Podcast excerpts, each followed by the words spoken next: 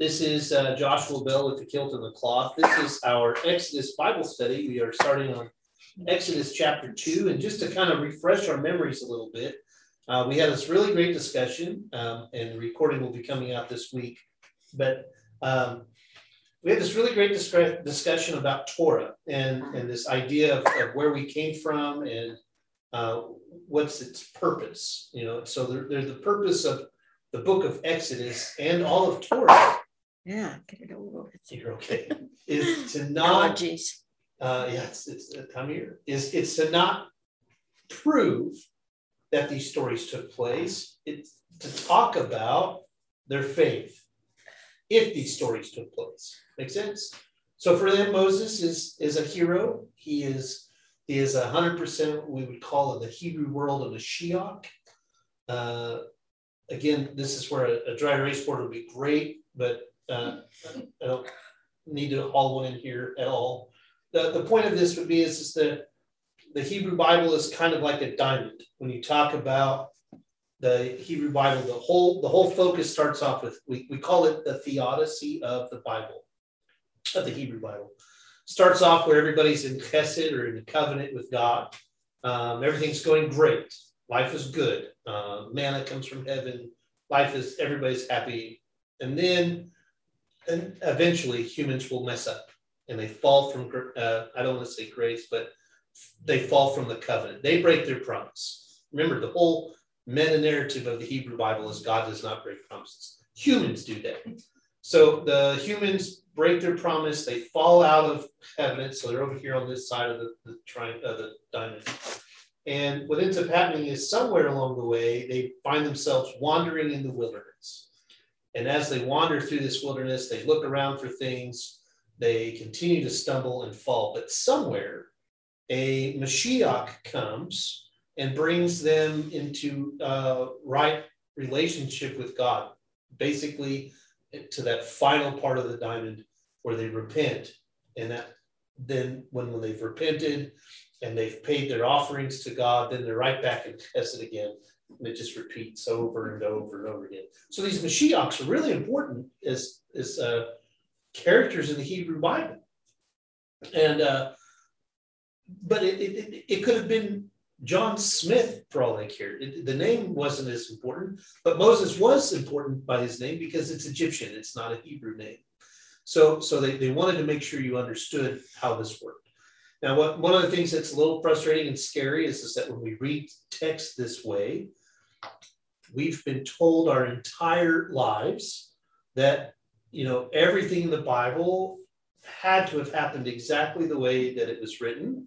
And so when we when we read Exodus, for example, we automatically go to the things that we know, like Charlton Heston, and we think mm-hmm. the, the, Ten Commandments, or we think uh, the what was the Prince of Egypt movie that came out that was so good. Uh, and so when we talk about Moses, especially, he is the ultimate Mashiach for them because his ultimate job is to get the people out of out of uh, Egypt, and it, and it's for lack of a better phrase, fantastically. Like the way the way everything that he does, from the moment that he's born until the moment he dies, is just humongous. Nothing small. So he becomes the ultimate superhero for the Hebrew culture. and uh, I'm gonna use, and I'm, I'm. This is where I told everybody. I warned you before you guys got started. I'm gonna geek out. So uh, you all know that I, I love comic books and I love all, all, all the ways those things are written or graphic novels or whatever people want to call it. And I, and I love superhero movies mainly because superheroes are reminiscent of Roman and Greek gods and goddesses and demigods and things. And it's really cool. And the idea is, is these humans have uh, abilities beyond other humans that cannot be explained. They just it just happened. Well, comic books explain it. This person falls into a vat of acid, they turn into something. This one gets shot by a cosmic ray of from Jupiter. Now they're this, right? And and the, the funny thing is, is, is that if you look throughout history and all of literature and all the genres, you will find these heroes being elevated in such a way because of their strength, their integrity, their ability to guide people, uh, their abilities to to uh, bring comfort to the masses, um, and their superhuman abilities are explained in the Bible. Like, why is it this person is so awesome? Moses is so awesome because God chose him. Now, a Mashiach in the Hebrew Bible has to have been chosen by God, not the people. It's really important that you hear me say that. God has to choose the, the hero of the story. Now, people will elevate heroes, right? So, Saul, for example, King Saul is lifted up by the people as being the perfect person to be king. God says, if you let him be king, these are the things that are going to happen. They're like, it's okay. We want him as king. And then God chooses David, right? And David is this little child. And so you know that the way that the writers are putting this story together is going to be this uh, animosity. There's going to be friction the whole time. but ultimately, David uh, overcomes and, pow- and becomes king of Israel. So Moses is that kind of a person. Moses chose, I mean, God chose Abraham and Sarah, and from their lineage, we get to Moses eventually. Right. And so uh, we end Genesis with uh, the last bit of Joseph, uh, Joseph's lineage, and then now comes Moses.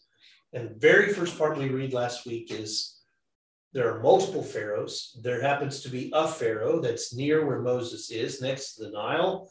And in order for them not to have an uprising, because the Hebrews have now continued to um, populate. There you go. I was trying to find a good word to say, and I couldn't come up with one. they, they have now overpowered and po- overpopulated the Egyptian culture. So so one of the struggles that we have here is, is what do we do with this? Um, so the Pharaoh, Pharaoh's answer to this, which was a part of the culture, was well, let's just kill all the men, get get rid of them. That'll take care of all the problems.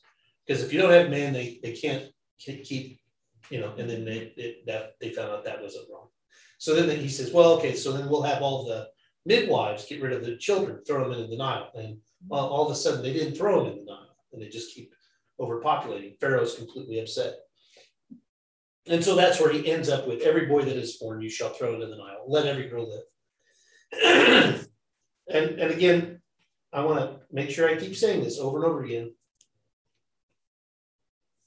Anthropologically or historically, there is no archaeological evidence this ever took place. Um, I, I, there, there was a time in about the 40s and 50s that there was a massive archaeological dig. You know, I mean, after after King Tut was found, uh, there's just this emphasis to find more Egyptian pharaohs, right? And King Tut was just this massive find, and all of these things took place. So archaeology took really a strong hold in in, uh, in Egypt. Well, what ends up happening is the the the Bible people wanted to start proving bits and pieces of the history of the Hebrew culture. So there's a lot of money being thrown into Egyptian antiquity so that we could try try to find where where did this happen? Like we know specific places, Nile River, Red Sea. Uh, well, Goshen. in Goshen, we know we know these geographical places. Uh, so we got we got to prove it. Well, it has is it has not turned out fruitless, but it has not turned out very fruitful. Like you, it's very hard to find the stuff. And like I said last week, you know, the three chariots that we find at the bottom of the Red Sea does not equal an army of a thousand. But it doesn't, for the purpose of our discussion, um, the goal is to not prove it, but to hear how God's um, providence is going through this entire story. How, how does it affect the people? How would it affect us if we're looking at it from the outside, which we're supposed to be doing? Um, if this is if this is truly a God thing and God has raised this superhero, how does that happen? That's the purpose of the story. So you have to have, as a comic book hero, you always have to have an origin story. Ladies and gentlemen, let's read chapter two. a certain man of the house of Levi went and married a Levite woman. Well, thank you. The woman conceived and bore a son, and when she saw how beautiful he was, ding, ding, ding, ding, always has to say that, she hid him for three months. And when she could hide him no longer, she got a wicker basket for him and caulked it with bitumen and pitch. She put the child into it and placed it among the reeds of the bank of the Nile. And his sister stationed herself at a distance to learn what would befall him. The daughter of Pharaoh came down to bathe in the Nile. While her maidens walked along the Nile, she spied the basket among the reeds and sent her slave girl to fetch it. When she opened it, she saw that it was a child, a boy crying. She took pity on it and said, This must be a Hebrew child. Then his sister said to Pharaoh's daughter, Shall I go get you a Hebrew nurse to suckle the child for you? And Pharaoh's daughter answered, Yes. So the girl went and called the child's mother. And Pharaoh's daughter said to her, Take this child and nurse it for me, and I will pay your wages. So the woman took the child and nursed it. And when the child grew up, she brought him to Pharaoh's daughter, who made him her son. She named him Moses, explaining him, I drew him out of the water. now, just to pause really quick, is uh, Moses' name in Egyptian is not, I drew him out of the water. The Egyptian, it means gave birth. So uh, this is supposed to be a play on words. Um, what what does the Nile do? Well, it brings life, right? So the Pharaoh's daughter pulls the child. Well, she doesn't do anything, but the Pharaoh, the Pharaoh's daughter order, orders the child to come up out of the water. Therefore, the water gave birth. Ergo, Moses. Now, what you'll see is, is our translations say, well, it means that, what was it? It's it. I drew him out. I drew him out of the water. Yeah, that's mm-hmm. cute. That's not what it means. but it's a nice sentiment. So you can see that's a, this is where Jay DeBoer would say, this is a Levitical priest entrance. That is correct. the objective here is to tell the story in such a way. So now let's look at some characteristics. In every origin story in comic books, it's either the kid has really bad parents, so the kid becomes evil, or the kid has really good parents and the kid becomes a hero, right? Uh, and then something happens and he separated from his family. In this story, how does Moses get created? From good people. From good people. How do you know they're good? We assume they are because they were Levites. Because they're Levites. No, back when we had the 10 sons, 11 sons, we said they said Levi was one of the troublemakers. Yeah. Well, fighting ones. It's interesting because the people that would be writing this book happen to be Levitical priests. it's their own kind. It's their own kind. So a Levite man had to have had a child with a Levite woman. And here comes this perfect, and he's beautiful. Yeah. Did you catch that? And he's good looking, right? Baby but we don't get their names. It's not important to them. Who's Moses' sister? Miriam. How do you know that? It comes later. It comes later in the story. You see how this works? And that was Lee, uh, Moses' sister that took that was watching him from from yeah. a distance. Yes. Well, we assume he may have had more sisters than that. Ah, no. But see, we can't think logically, Sally. that would make sense so this really is every bit of a historical comic book. Like we we don't know all the, the, all of the extra stuff, but but look at how interesting the story begins. Well, it's a Levite from born from a Levite, so they've got to be perfect because you know Levitical priests are writing this. And then on top of that, he was beautiful, and he's got a sister, but we don't know exactly how many sisters. But this one stood off in the distance to watch, and then just coincidentally did, then did what? to get the mother to suckle her. Then got his own mom to, to, to wean him. Now look, look at what it says. uh, Pharaoh sought to take his child, and then and the so the woman took the child and nursed it. When the child grew up, grew older, like ours says. Grew older. Yours has up. Yeah. Which sounds like he's 18 or something. Yes. 14 or something. In, the, in the Hebrew, in the Hebrew translation, has in the Hebrew translation, you get the idea that he's like in his teens. So the, he, uh, so it's it's really fascinating because when the Septuagint translated it, it, you get well, you know, when he was two or three, you know, maybe. But in the Hebrew, it's like no, no, no. that mom took care of him until he was 12. Why, why would that be a, a joke with them? With the Egyptians? Yeah, well, for the Hebrew culture. Oh. If the Hebrew culture translates it as when he grew up versus when he, you know, he's a child, why, why would it be, if we're looking at the Hebrew culture, why would that be funny? Considered an adult at that point. yeah. So who really raised him? His mother, His actual biological mom. who was a Levi. Who was a Levite, who was perfect. And a good person. That's right. And, and, and it gets better then. So does the Pharaoh's daughter actually really care about Moses? Who knows? Who knows? But the way, if you translate from Hebrew into English, it gives this impression that God even took care of him until he was old enough to make his own choices.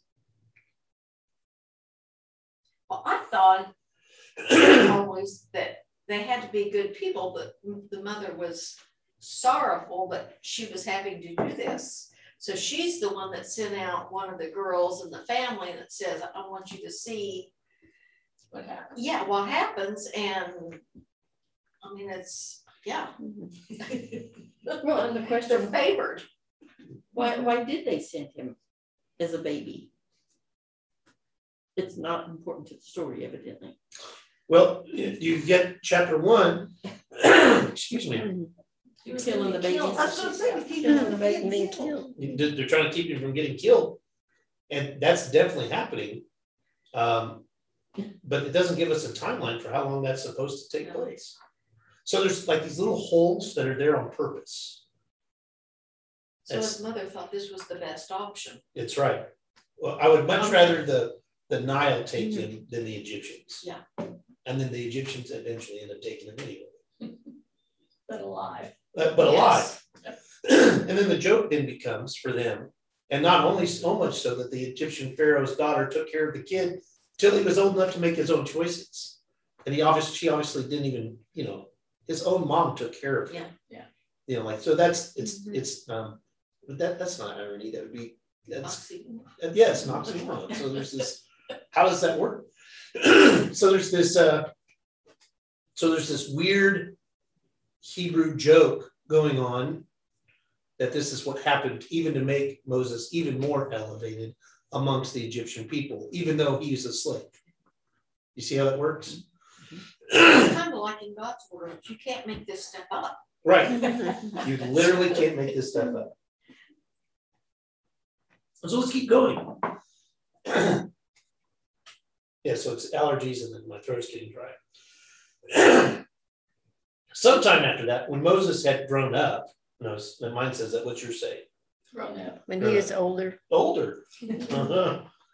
He went and uh, out to his kinsfolk and witnessed their labors. He saw an Egyptian beating a Hebrew, one of his kinsmen. He turned this way and that, and seeing no one about, he struck down the Egyptian and hit him in the sand. When he went out the next day, he found two Hebrews fighting. So he said to the offender, Why do you strike your fellow? He retorted, Who made you chief and ruler over us? Do you mean to kill us as you killed the Egyptian? Moses was frightened and thought, Then the matter is known. When Pharaoh learned of the matter, he sought to kill Moses, but Moses fled from the Pharaoh. He arrived in the land of Midian and sat down beside a well. So I'm pause right there. So is old enough to, to see somebody being mistreated. He kills the Egyptian, which is not a good kosher act. Um, and then he buries them. Uh, also, not good kosher act. Hiding the evidence. Uh, Hiding the evidence. And, Because you weren't supposed to touch a dead person. you're not supposed to touch a dead person according to Torah.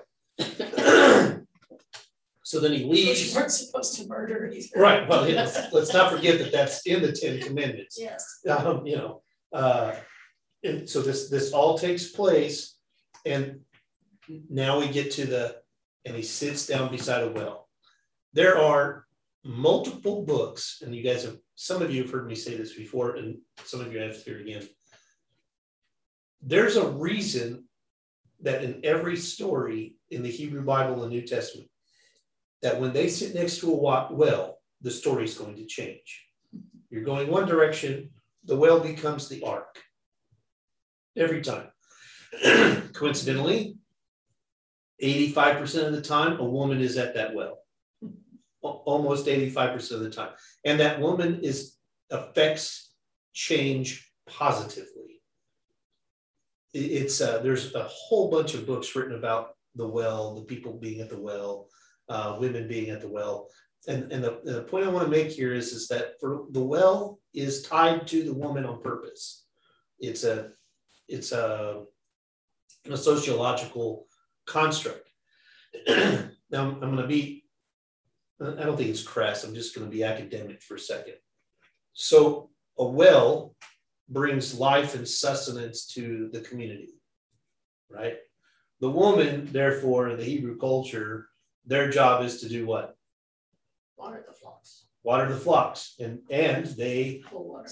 pull water for their families, but they also, and, and if They we took away, from- they bring life, and they bring life and sustenance to the community. This is not always the case. Uh, there are plenty of women in the in the Bible that choose not to do this. That the culture has always elevated this idea that women at the well also represent the fruit, uh, the fruit, fruitfulness of a woman. You know, if, think about it. When you talk about it in the Hebrew culture, if a woman does not have a child, she's referred to as what? Barren. That's an agricultural term. If a, if a land has no nutrients and has no water, it doesn't bring Crops. crops, ergo doesn't bring life. So it's it becomes it's it's not that the man's at fault, it's the woman. So you see the catch 22 here. So here at this well, this is a big important thing. And this is one of the very first times you see it. So the well brings life, the women bring life. Uh, the women that don't bring life, there is desert as and barren. Uh, there is barren as a desert, right? Which is garbage and that's not accurate, but that's how the Levitical priests look at it. So you can hear that a couple times. Um, but then as the Hebrew Bible continues, you'll see women that say, I, I choose not to have a kid. What? What do you mean choose not to have a kid? I don't know. Ask Esther. You know, that, that's a good question. So, uh, oh, she's a Bible character? Yeah, yeah, she's kind of a big person. And anyway, so so you get to these parts where women have the ability to make their own choices. Yeah. Uh, so you have this whole this whole idea of of women and the, and being tied to this well. So here we go. Did anybody want to ask or say anything there? I'm, I'm kind of going fast. I don't mean to. Okay. Now the priest of Midian had seven daughters. They all came to draw water and filled the troughs to water their, water their father's flock. But shepherds came and drove them off. Moses rose to their fence. Oh, there he goes. There's superhero again. Mm-hmm. And he watered their flock. When they returned to their father Reuel, he said, How is it that you have come back so soon today? They answered, An Egyptian rescued us from the shepherds. He even drew water for us and watered the flock. He said to his daughters, Where is he then? Why did you leave this man? Ask him to break bread. Oh, wait, that's a Torah based conversation. Hmm. Uh, ask him to break bread. Moses consented to stay with the man, and he gave Moses his daughter Zipporah as his wife. Well, that was sweet. she bore a son named, and he named him uh, Gershom, uh, which uh, in Hebrew means um, a stranger. Um, a, yeah, a stranger. Uh, I think it might. I don't. I can't read. What does it say, Kim? A stranger there. Uh, so I have been a stranger in a foreign land, he says. A long time after that, the king of Egypt died. The Israelites were groaning under the bondage and cried out, and their cry for help from the bondage rose up to God. God heard their moaning, and God remembered his covenant with Abraham and Isaac and Jacob. And God looked upon the Israelites, and God took notice of them. Okay, so just pause right there. I like the statement, God remembered. Uh-huh. It's kind of like, oh, oh, yeah, I forgot it. I told you I've I'd got do these this. people, yeah. I've got these people out here. Yeah. And I guess I did make a promise to him, you know. several. So this is also a, uh, this is also one of those moments where I'm, I'm trying to I'm trying not to go on a rabbit trail. Mhm. That's good. Well, first off, the terminology that God here. Notice that God, the name God is used a lot. It's it's the word Elohim. Uh, you know, in this in this moment, there's a lot of a lot of speculation as to why this little section is in here. Okay, so I'm not going to go full on rabbit trail, but I'll give you bits and pieces. Just remember that when you read the entire Torah, you want to think of it. There's a there's an outline. But we know we want to talk about the creation. We, we want to talk about Noah. We want to talk about uh, Abram and Sarai. You know, we want we want to talk about those things. And we got to get to Joseph. You can hear him saying this, right? As they're writing. There's this outline. And then in between the spaces, you have these little weird statements. God remembers his people that he never broke promises with, you know. What we call these are these, oh, we need to add a, another section here in this outline. So this is what we would call a Levitical insert, right? This is a, now we got to prove, we got to, we got to bridge the gap. We got these major stories we got to tell. So here's this Levitical insert. Remember that God that we were talking about from Genesis? Yeah. He remembers his people that have been in bondage this whole time. That that's supposed to be a worshipful moment. I, I want you to think about it as the Hebrews have always, in some way or another, as they're writing this, have been in bondage. They've been enslaved for hundreds of years. It's not just It's Egypt, a new thing, yeah. It's not a new thing for them. So they've got to find some humor. They've got to find some rationale. You know, they've got to, they've got to, I don't want to psychologize this, but they've got to create in such a way that connects them to God again. Remember that the Odyssey that we talked about, the diamond, right? Wandering in the wilderness is where they find themselves all the time, just like us, right? So there's got to be a way to connect it. So I, I love this passage. However, I would I would put it in the category of a Levitical in- insert. Uh, th- there's there's a lot of ways to talk about this. I'm not going to go into them, but we have what's called uh, Elohists. Uh, there's uh, the Elohim focus uh, writers. There's the the judges writers. So you have EHJP. I don't remember what the other one is. Um, and that we know that there, there was multiple authors putting together the book of Exodus. That's the point I'm trying to make. But does it take away from the story? Fills the gap. It fills the gap. And and and and then how does it fill that gap? by giving a purpose for God to choose Moses. Exactly. And we've got to we got to create him as the Mashiach. But how does God hear them?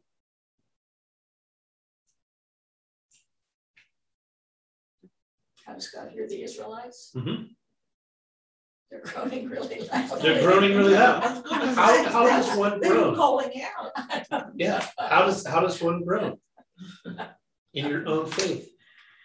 Uh, If you're in pain and suffering, Cry out, prayer. cry out, pray. You see how this is a worshipful thing?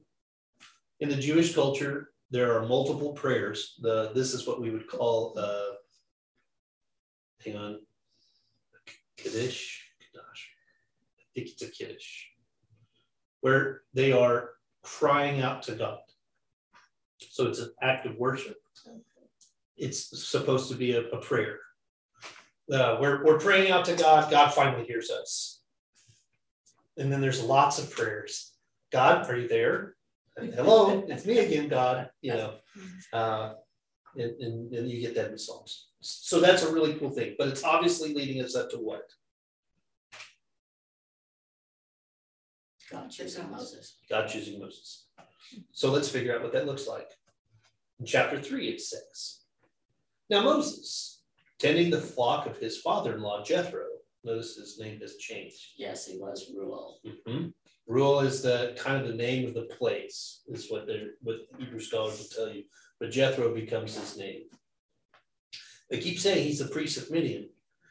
and he follows Torah. I don't know if anybody caught that, that drove the flock into the wilderness and came to Horeb, the mountain of God. And an angel, an angel of the Lord appeared to him in a blazing fire out of a bush.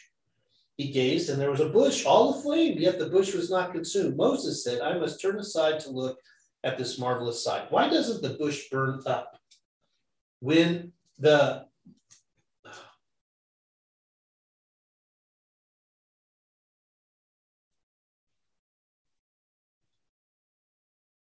when the Lord saw that he had turned aside to look, God called to him out of the bush, Moses, Moses. He answered, Here I am. That, that's a really important phrase to remember. Here I am.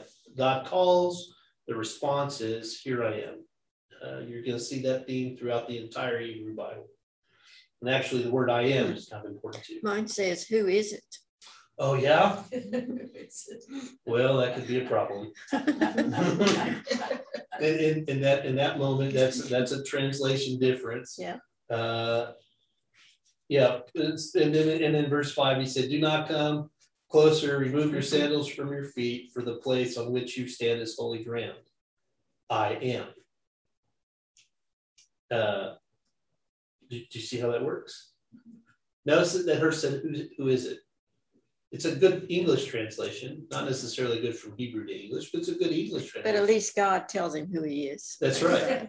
Yeah. So the this is the only time that you ever hear God giving anybody their name, his name. He tells somebody else I am. Yeah. Hey, Hagar. Hagar. Okay. He says to Hagar, uh, she says, Who are you? He says, I am what I am. And here it is. He goes, I am. And Moses like, okay, well, thank you. Um, and, and again, I'm not going to go into the whole power dynamic and conversation, but there's this is a this is a problem. You know, you can't if you name something, you have power and dominion of it in the Hebrew world. So if you name God, then you theoretically have power and dominion over God, which is impossible, which is why they don't have a name for God. He said, The God of your father, the God of Abraham, the God of Isaac, and the God of Jacob. And Moses hid his face, for he was afraid to look at God. There's a Levitical statement. I cannot look at the face of God because I will die. die. The Lord continued, I have marked well the plight of my people in Egypt and have heeded their outcry because of their taskmasters. Yes, I'm mindful of their sufferings. I have come down to rescue them from the Egyptians and to bring them out of that land to a good and spacious land, a land flowing with milk and honey, the region of the Canaanites, the Hittites, the Amorites, the Perizzites, the Hivites, and the Jebusites. Now the cry of the Israelites has reached me. Moreover, I have seen how the Egyptians oppressed them. Come, therefore, I will send you to Pharaoh, and you shall free my people, the Israelites, from Egypt. It's the first time that you ever hear, now we're giving them a name. You see, they were Hebrews up until this point. They were followers of Israel. But now, now we're calling them a, a group of people. Israelites now becomes an official title for them. Um, but Moses said to God, Who am I that I should go to Pharaoh and see, uh, so, hang on, and free the Israelites from Egypt?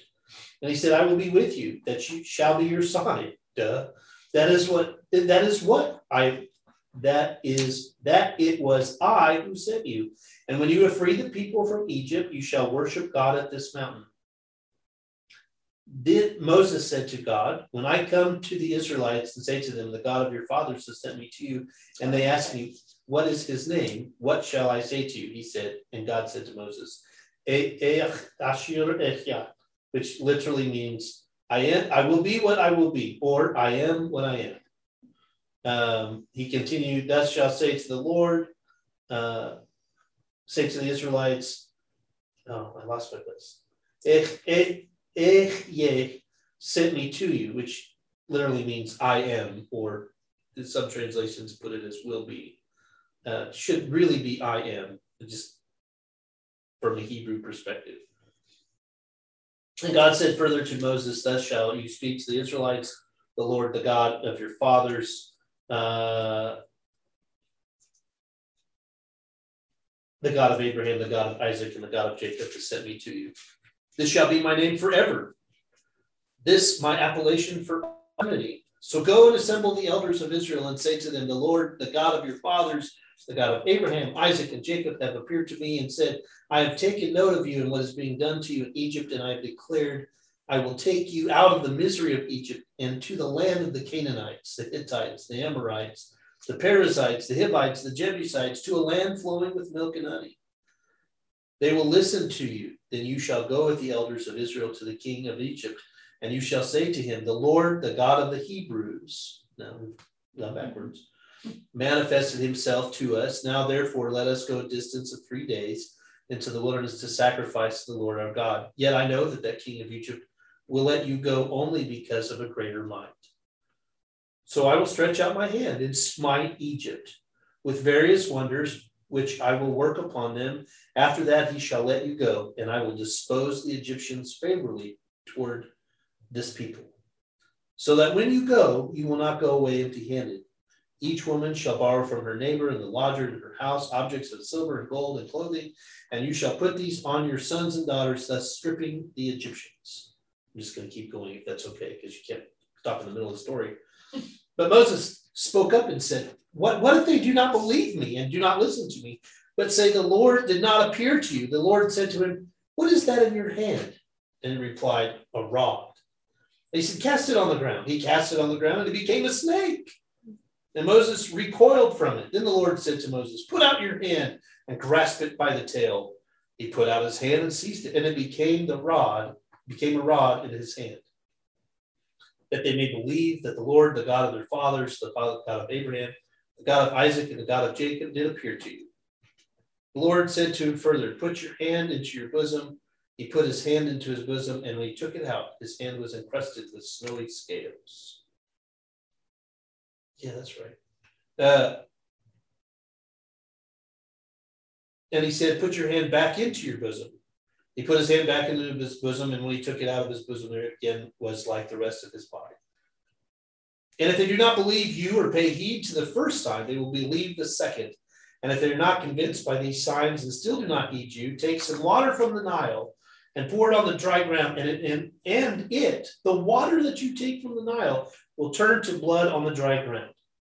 But Moses said to the Lord, Please, O Lord, I have never been a man of words, either in times past or now, that you have spoken to your servant. I am slow of speech and slow of tongue. And the Lord said to him, Who gives man speech? Who makes him dumb or deaf, seeing, seeing or blind? Is it is it not I, the Lord? Now go, and I will be with you as you speak, and will instruct you as to what to say. But he said, Please, O Lord, make someone else your agent. The Lord became angry with Moses, and he said, There's your brother Aaron, the Levite. He, I know, speaks readily. Even now he is setting out to meet you, and he will be happy to see you. You shall speak to him and put the words in his mouth, and I will be with you and with him as you speak and tell both of you what to do. And he shall speak for you to the people. Thus he shall serve as your spokesman, with you playing the role of God to him. And take you, take with you this rod, and with you shall perform the signs. So we're just going to pause right there. So there's your moment where we know that he has a stutter. That was comforting to me as a child. So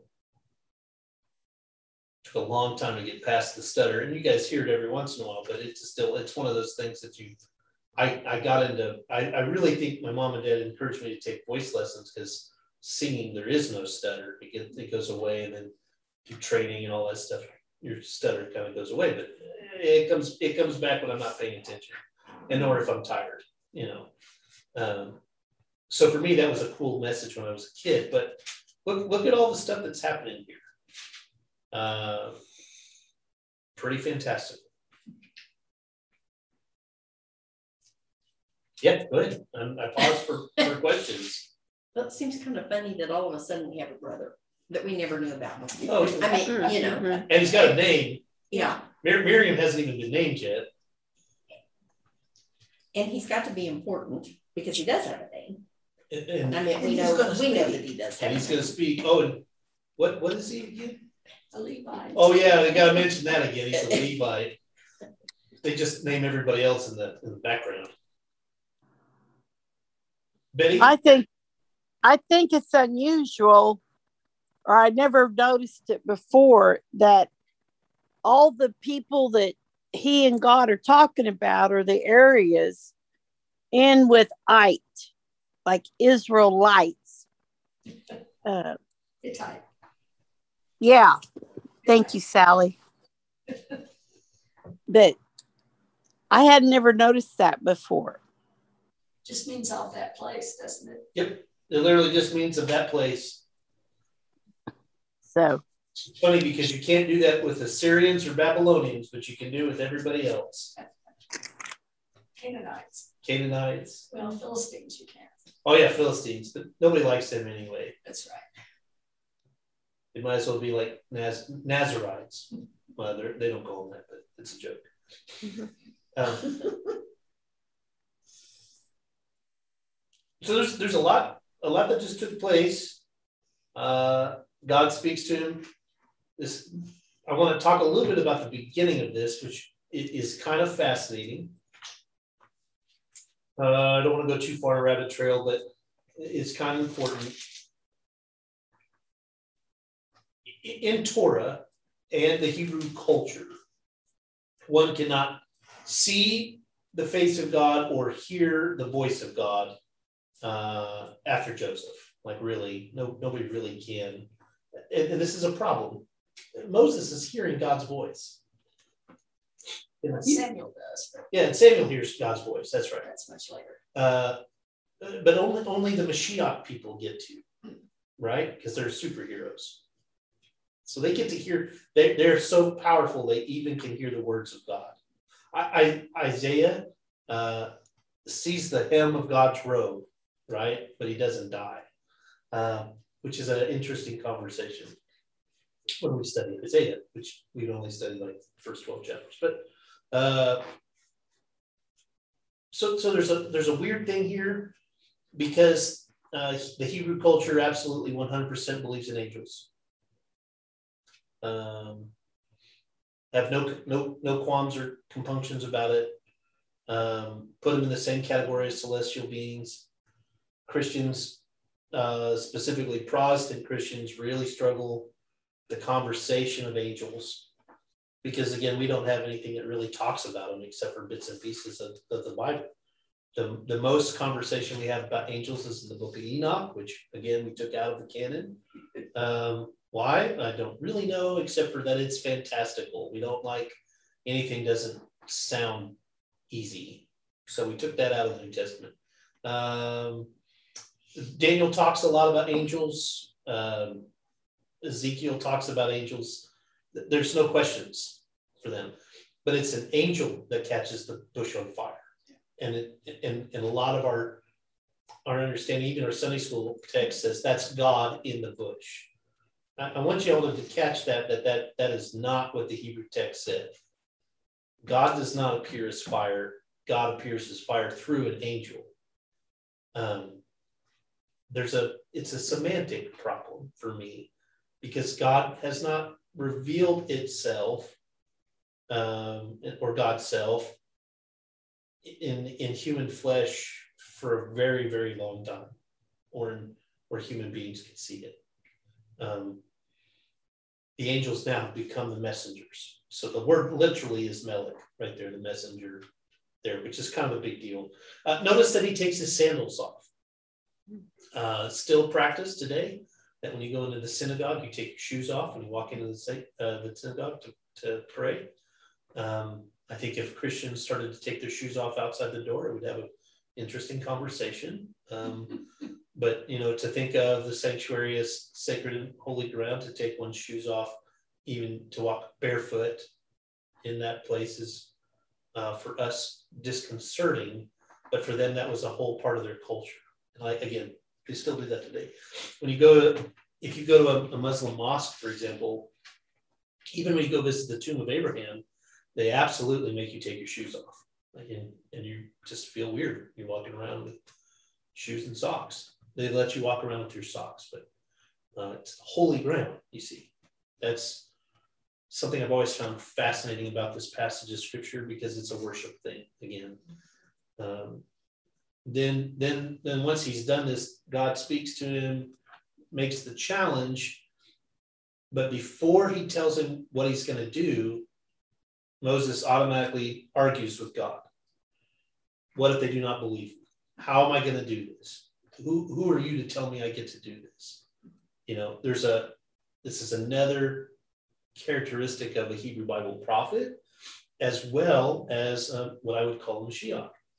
They have the ability to ask God questions. Why do you think that would be important? He's the hero of the story. Why would it be important that you get to hear him ask questions? Make you human. Mm-hmm. What's it say about God? He doesn't mind questions. He doesn't like questions, but He doesn't mind. he doesn't mind question. Yeah. He doesn't mind questions. He might get frustrated with the amount of questions, right? Because when he ends up, he, he he gets a little angry at, at, at one point in this story, right? But it's because th- th- there's a lack of faith Yeah. in the conversation. If I if I have trust in any of you, which I do, and I say I trust you with my life, then then when my life is being threatened, I should be able to trust you that you're going to take care of me. Um, Moses is supposed to have that kind of trust with God. Moses hasn't been well.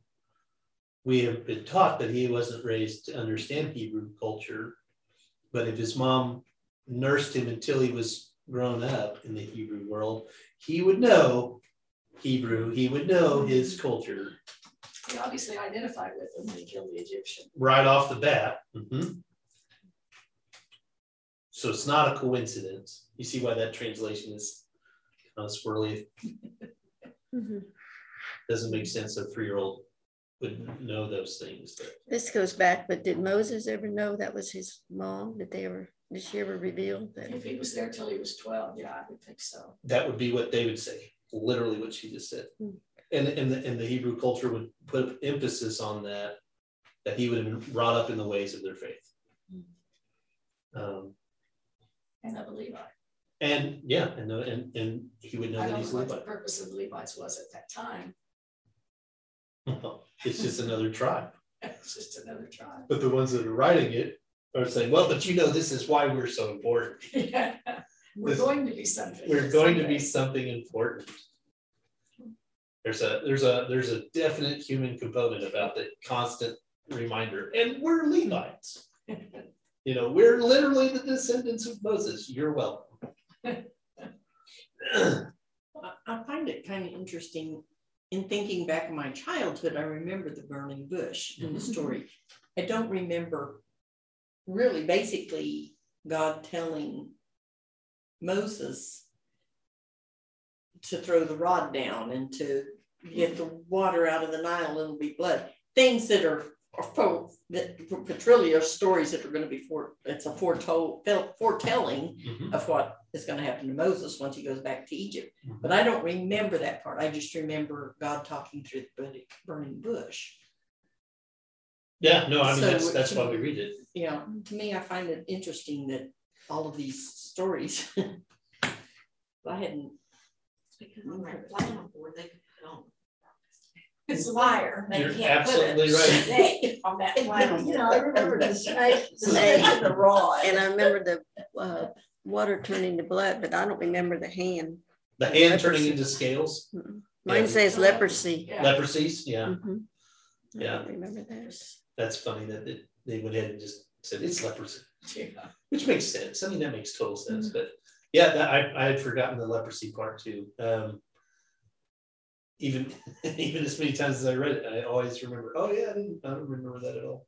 But you know, uh, again, like Kim said, that's a foretelling, and you're not going to put a guy with leprosy on a flannel board. Yeah.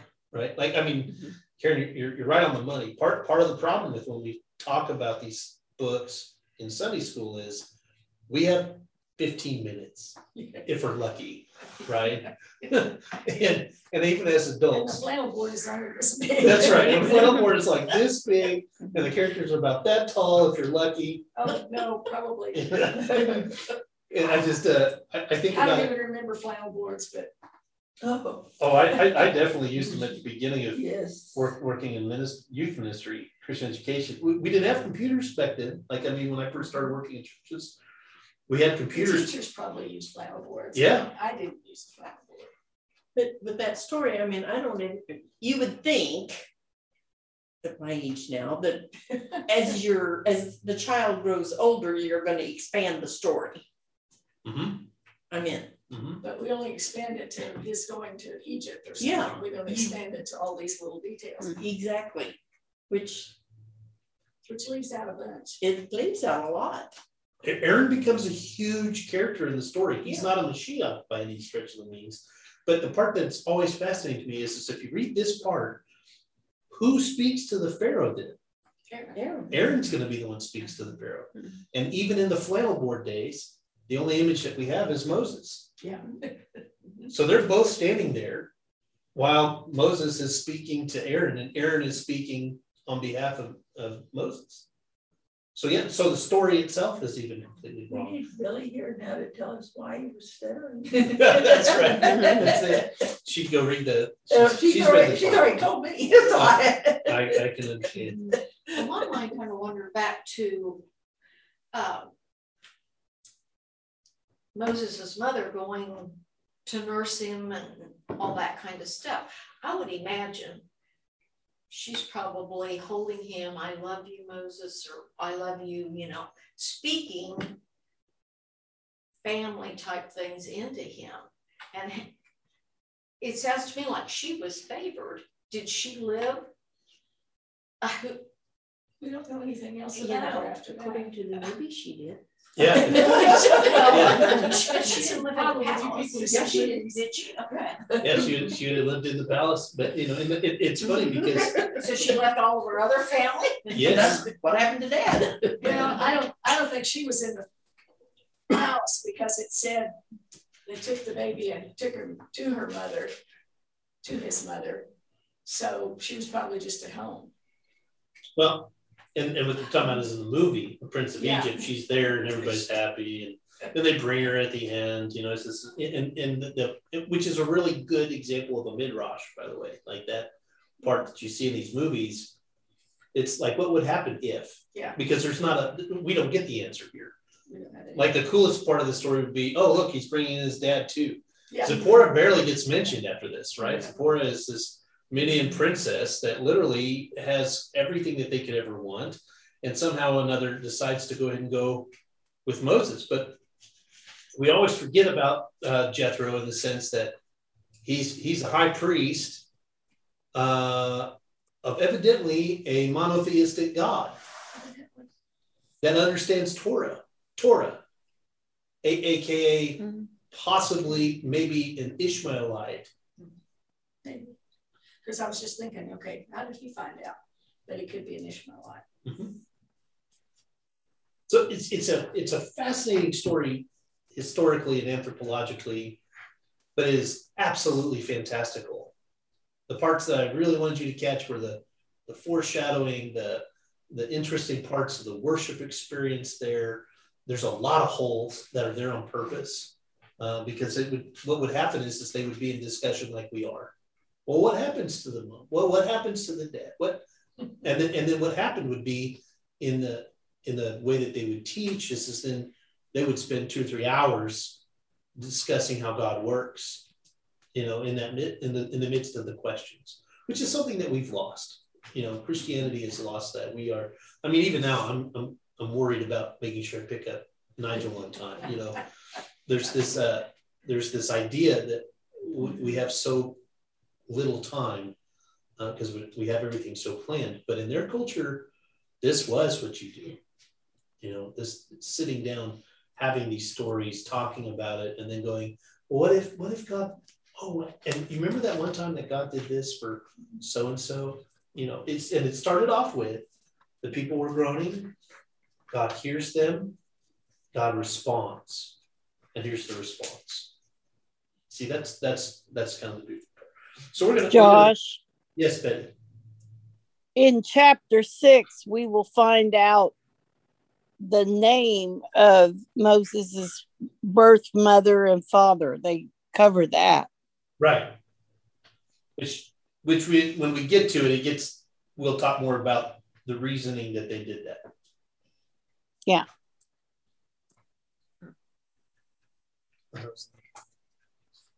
Where did I stop? I stopped at Four eighteen. At 18, okay. yeah. so we'll pick up at chapter 4 verse 18 next week. All right, any other questions, comments before I stop the recording?